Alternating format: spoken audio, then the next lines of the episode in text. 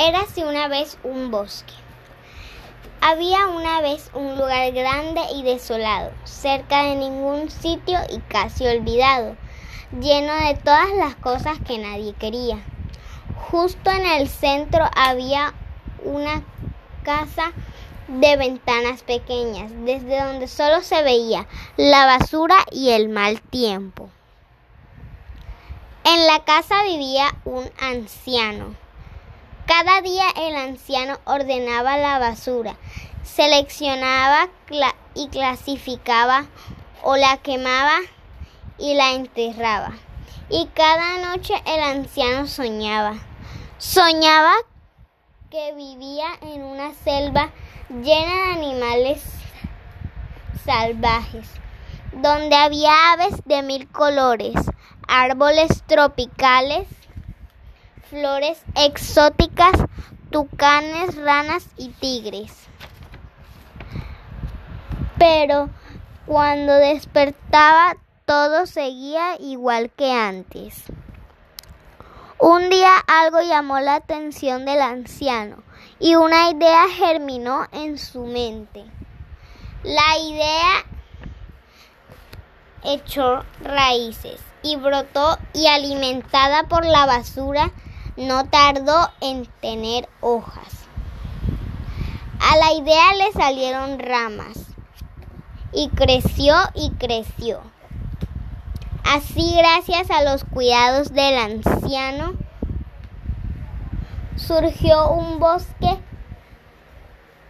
un bosque construido con basura, un bosque hecho de hojalata no era el bosque de sus sueños, pero seguía siendo un bosque.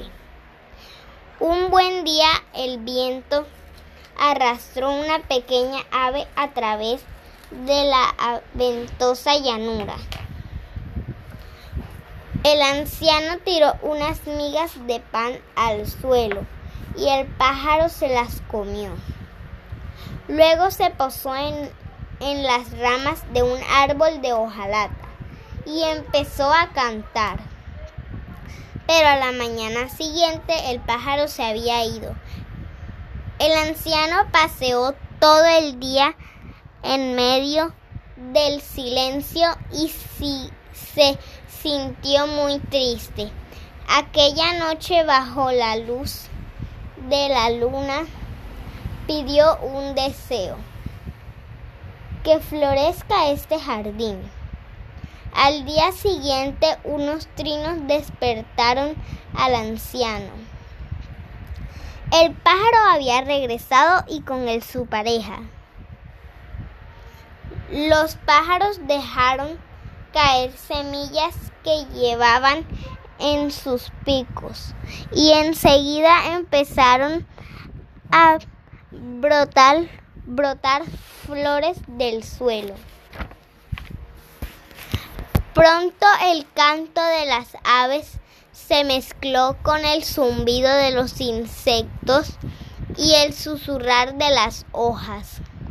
Y con el tiempo aparecieron pequeños seres, reptando por entre los árboles, y animales salvajes que se abrían paso a través de las verdes sombras Finalmente había un bosque cerca de ningún sitio y casi olvidado, lleno de todas las cosas que todo el mundo quería. En su centro había una casa y un anciano que tenía tucanes, ranas y tigres en su jardín.